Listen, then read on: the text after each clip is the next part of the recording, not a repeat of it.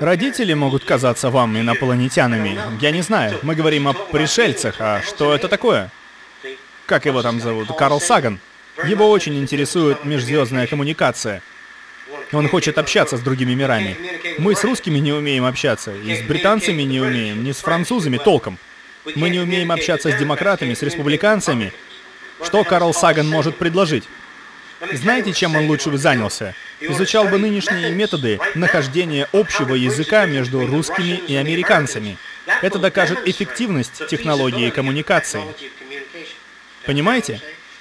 Нечего рассказывать про общение с марсианами. Ты с землянами сначала найди связь. Найди общий язык, продемонстрируй принципы. Вот о чем ему нужно рассуждать.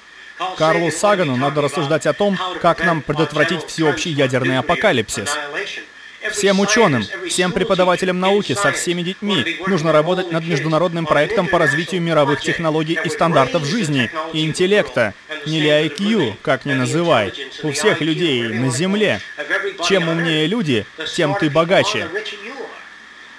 Чем больше трущоб и нищеты и глупости, тем опаснее жить.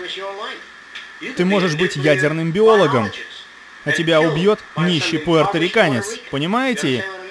Или негр, или еврей, или швед.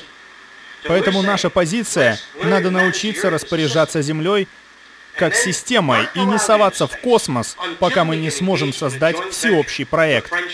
Французские, русские, китайцы — только общие проекты. И что космос нельзя использовать как платформу для оружия по международному соглашению. Иначе эти козлы, которые летают в космос сейчас, у них сотни летающих устройств наблюдения, которые снимают на Земле все подряд. Понимаете? Они слишком больны, чтобы летать в космос.